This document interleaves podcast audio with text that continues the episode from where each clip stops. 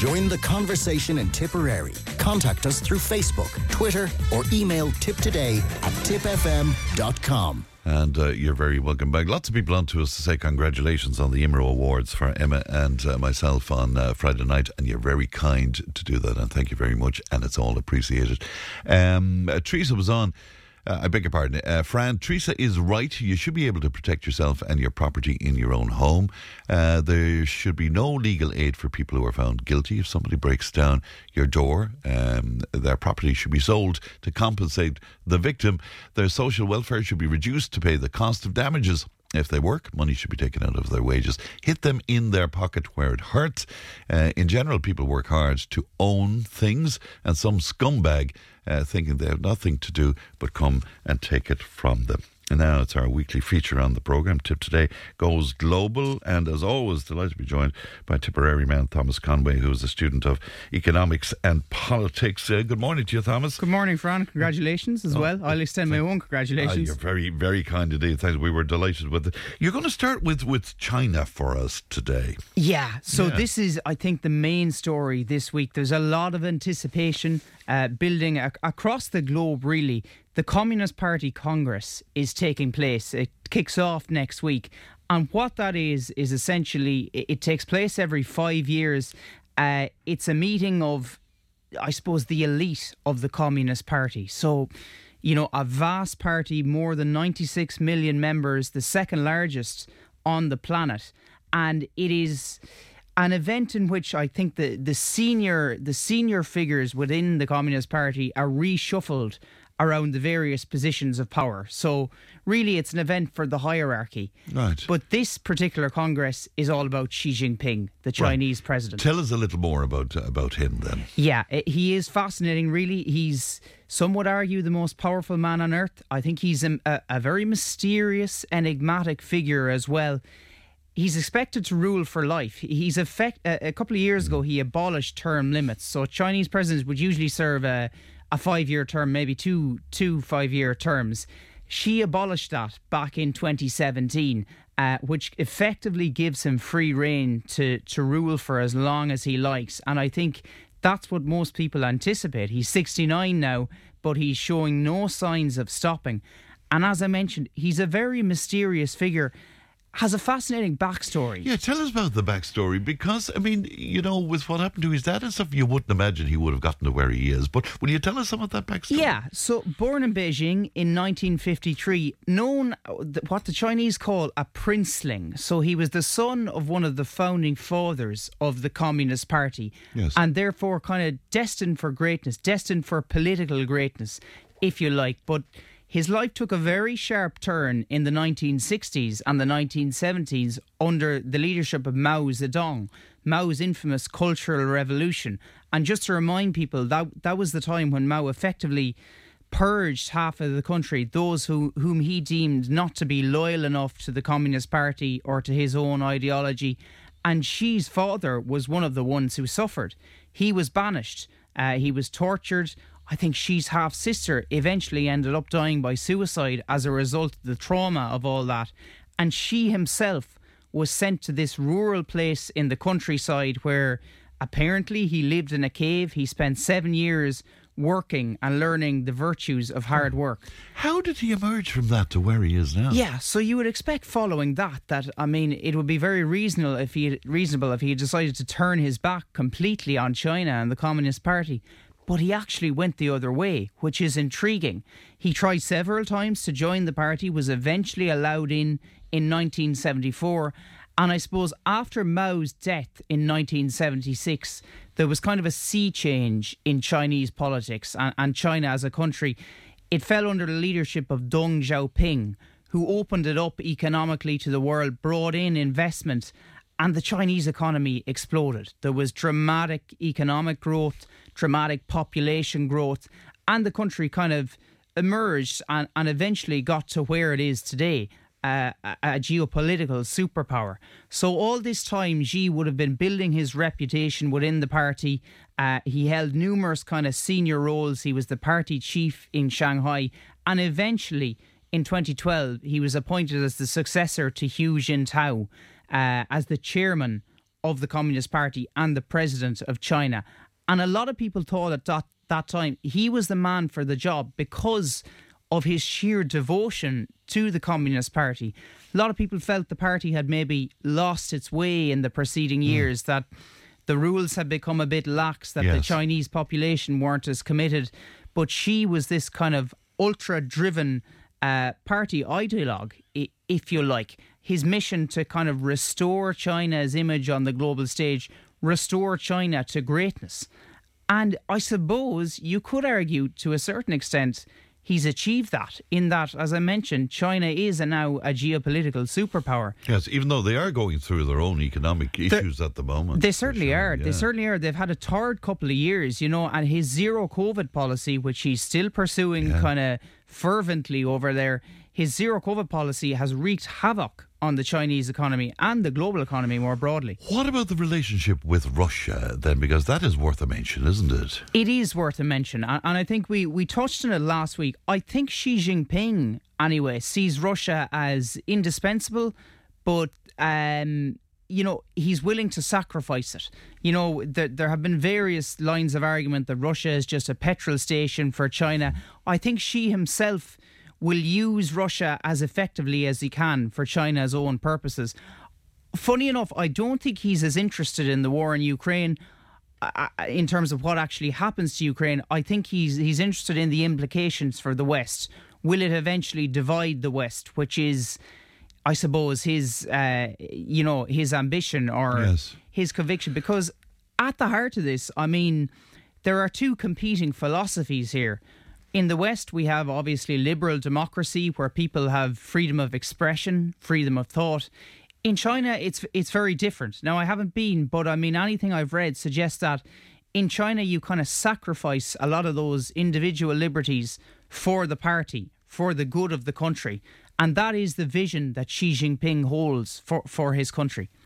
You uh, also spoke about the fact that you know so much of it shrouded in, in mystery and secrecy and all of that, and partic- particularly the Pol- the Politburo. Yeah, the That's, Politburo. only, that's a very small organi- uh, aspect of Yeah, the, the Politburo Standing Committee is a seven member committee, which is essentially the highest ranking body in the Communist Party. So I suppose you could compare it here to, to the government, to the inner cabinet, if you like. People often talk about the cabinet, and then you have the inner cabinet, which would be, I suppose, the Taoiseach, the Taoiseach, uh, the Minister for Foreign Affairs, the Minister for Finance, maybe, Yes. uh, and the Minister for Public Expenditure it, the Politburo Standing Committee is probably similar to that. So you have kind of party elders on it, which dictate uh, party policy and dictate where the party is going. Interestingly, in this instant, there is no real successor emerging to Xi Jinping within that committee, which I think is probably. uh, Orchestrated, maybe. orchestrated. I, I, I would certainly think You, so. you speak about party elders, but there's a cutoff point uh, of is it 68? Yeah, I found this intriguing as well. I, there's kind of a hint of ageism to it. Yeah, party uh, or party figures are expected to retire at 68. Now, Xi himself, the rule apparently doesn't apply to him. He's 69 and, and intends to keep going for as long as he Lo- likes. lots of women in that Politburo. Well, yeah, that, that is another problem. If you were Yes. being very critical, there are very few women. I've read of maybe one or two emerging through the ranks, and maybe they will come in time. But but there is definitely a lack of, of kind of older figures and a lack of women within the highest echelons of the party. But there is no doubt, overall. Xi has kind of has kind of revived the Communist Party right down to the neighborhood level, to grassroots level. There are anecdotes of uh, party committees at local level enforcing COVID policies, enforcing lockdown rules, and that. There are there are lots of stories uh, like that, and I think that has been his mission to kind of restore the Communist Party at the heart of China.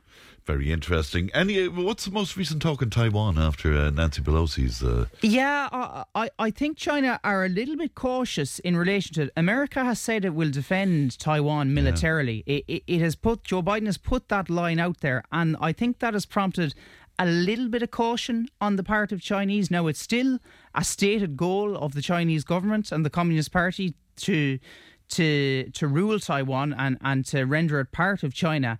But I think it's kind of holding its cannon fodder for for the time being. for another day. All right, let us move uh, to sub Saharan Africa and to a country that I hadn't heard of before. Will you tell us about this? Yeah, Burkina Faso. So, uh, relatively, well, I suppose a relatively small party. It still has a, a population of around 21 million but it is a poor country and it has been afflicted by both terrorism and poverty.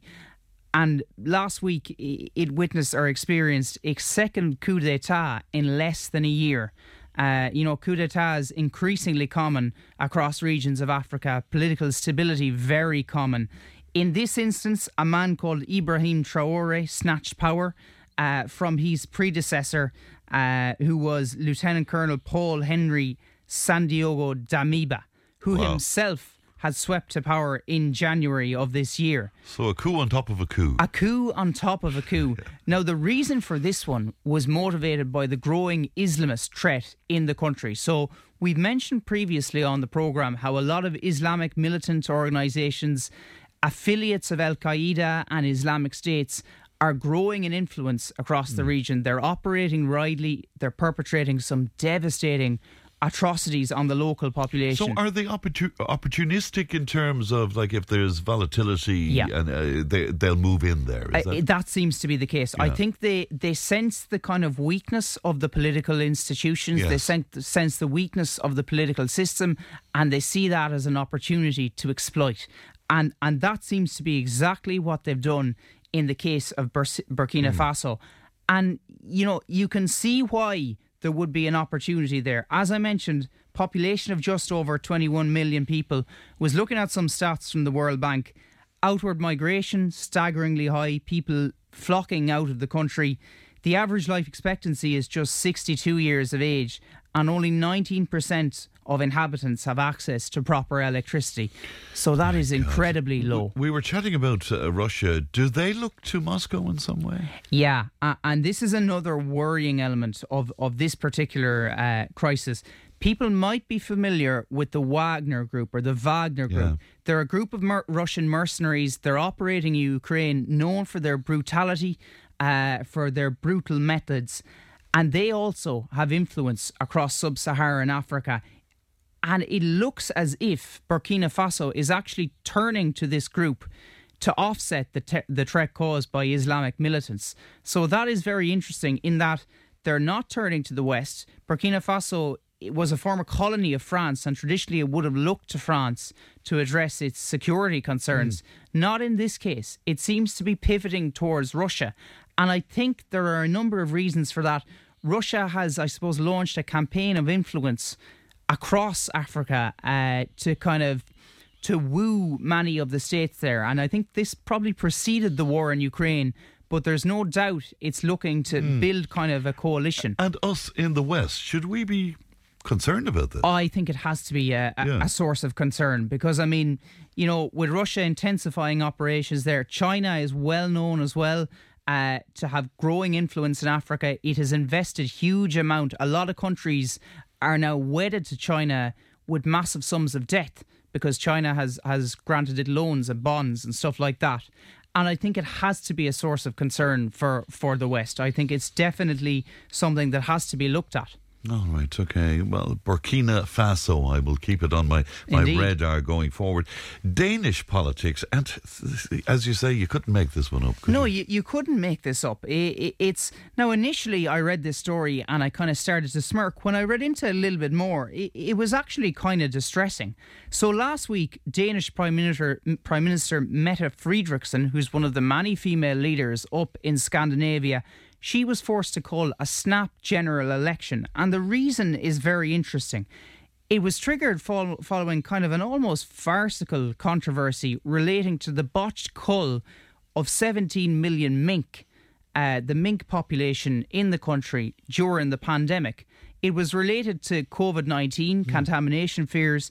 I think there was a, a dangerous COVID variant identified in a number of mink farms in the north of the country, and the government clearly made a, a snap decision, probably a rash decision, uh, to cull mm. the entire mink population, not just the ones that were infected. Right, and why why is mink so important to, to to farmers there? Well, there is there is a massive industry there, and I mean there were. I was reading back and looking at a couple of videos. There were videos of mink farmers coming on television distraught in tears, distraught at the loss of their livelihoods. Um, and worried as to what they would do next. So it caused, it erupted into a major scandal at the time. And the scandal has kind of come back to bite the Danish Prime Minister, Mette Frederiksen, more recently. Uh, I think there was an inquiry into events, and it, resulted in, in one of her coalition parties effectively withdrawing support, thus forcing her to call a snap general election. Now, the results of this election are at, at present too close to call. We don't know which way it's going to slant, but there's an interesting tradition in Denmark in that there have been a lot of minority governments in recent years, but there's also a lot of cross party collaboration mm. in the Danish parliament, the Folketing. So, like a lot of Scandinavian countries, they seem to have it right in terms of politics. They seem yes. to be able to work together. And is there a rise of the right there? Like, like, yeah, familiarly enough. I mean, we heard it in Sweden, the Sweden Democrats. Yeah. We've seen it in Italy now. More recently, the Danish People's Party are a right wing grouping in Denmark, and they seem to be increasingly influential. If a right wing coalition does emerge from this from this general election, it's likely that the Danish People's Party will either be part of it or they will be lending support in the form of a, minor- a minority government. So. Remind us as well about the monarchy there, because uh, yeah. I suppose it's similar to the UK situation, is it? Similar, a little bit similar to the UK yeah. situation. Probably not as uh, as known uh, on a global stage yeah. Or, uh, or, or like that. But the monarch, uh, Queen Margaret II, is in charge. She is the symbolic head of state. Now she's not immune to controversy. You know, I had to smile. Recently enough, she she's tried to slim down the royal family, so she decided to take a number of royal titles from uh, her grandchildren, and of course, it provoked effectively a family feud. Uh, the grandchildren were furious, and I think it's one that you know, I was about to say Prince Charles, King Charles III will be watching carefully because I mean that is his vision of the monarchy. He does to slim it down, to slim it down, Ooh. to slim it down, and you can see how that would work. But obviously, you know that that is a move which can precipitate controversy as well. Isn't it interesting? We were speaking there about uh, Burkina. Uh, Faso, it's it's, it's amazing. Uh, somebody say I worked in Burkina Faso for a year. I was there in January when the coup first happened. Wow. wow. Amazing? Yeah, Isn't that it? is amazing. And somebody else, you won't believe this one. They were out on Saturday night in Tipperary town and they met somebody from Burkina Faso. And he was a, a decent old skin, it says. Well, I'm sure they are. And I'm sure they're, yeah, I, I and I'm sure Isn't amazing, isn't it? Yeah. Indeed. We're, we're all so global now. It's fantastic. What should we be watching out for, do you think, over the coming week? Yeah, a couple of quick stories. I decided to feature this first one. You've probably never heard of this person. Uh, but she's about to become perhaps one of the most influential figures in the European Union. Her name is Therese Blanchet, and she's emerged as the leading candidate to become the Secretary General of the European Council. Now, what is that? It's effectively the top diplomatic role within the European Union. So you often hear stories about these Brussels bureaucrats. Nobody knows who they are, anonymous faces yeah. who wield an awful lot of power she could be considered one of them. She she will if she gets the job, of course, she will sit in on on European leaders' meetings. Uh, she will have a lot of sway in terms of policy matters. There has been no timeline issued, but there uh, the council have been without a secretary general since last March.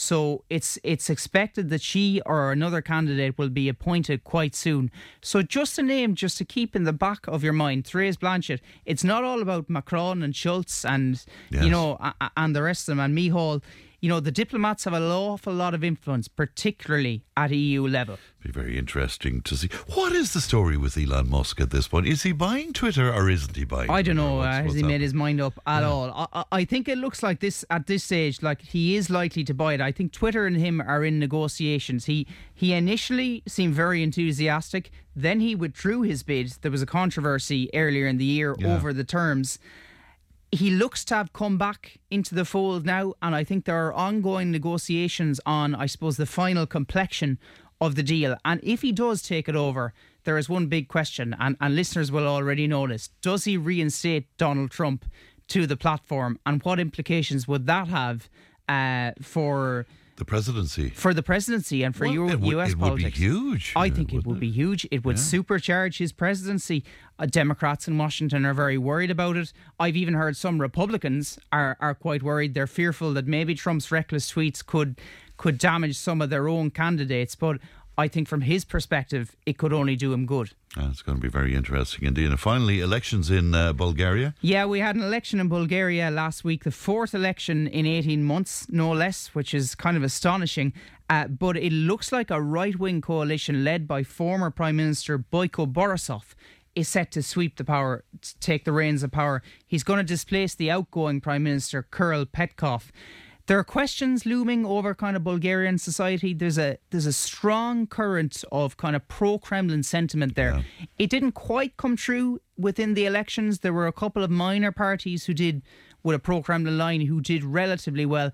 But I think the main story here is the level of political instability in the country. As I said, four four elections in 18 months, that is never a good sign. So I mean, what Bulgaria has to do now is try and gain a bit of stability at governmental level because you know all this change is never good and it often sows division within kind of the body hmm. politic. And are you making the point that that might be useful for pro-Russian? Pro, yeah, well, I think so. yeah? As we as we alluded to, Russia, you know, and its activities in in Africa, it's not limited to Africa. Any country where there's instability, we saw it intervened in the U.S. elections to try and create instability there.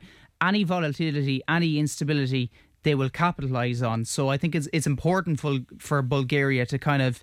Uh, gain a bit of stability at governmental level. All right, Thomas. It's always good to talk to you, and always most interesting. Thanks very much. Thank you, for dropping into us again. That's uh, Thomas Conway, and that's our tip today. Goes global slot. News and information's on the way. Tip today with Fran Curry. With Slattery's Garage, puck on. You can't beat experience. With over 50 years maintaining Peugeot cars and vans, we like to call ourselves the experts. Call Slattery's Garage for a free vehicle health check today. 067 24111 or slatterysgarage.ie.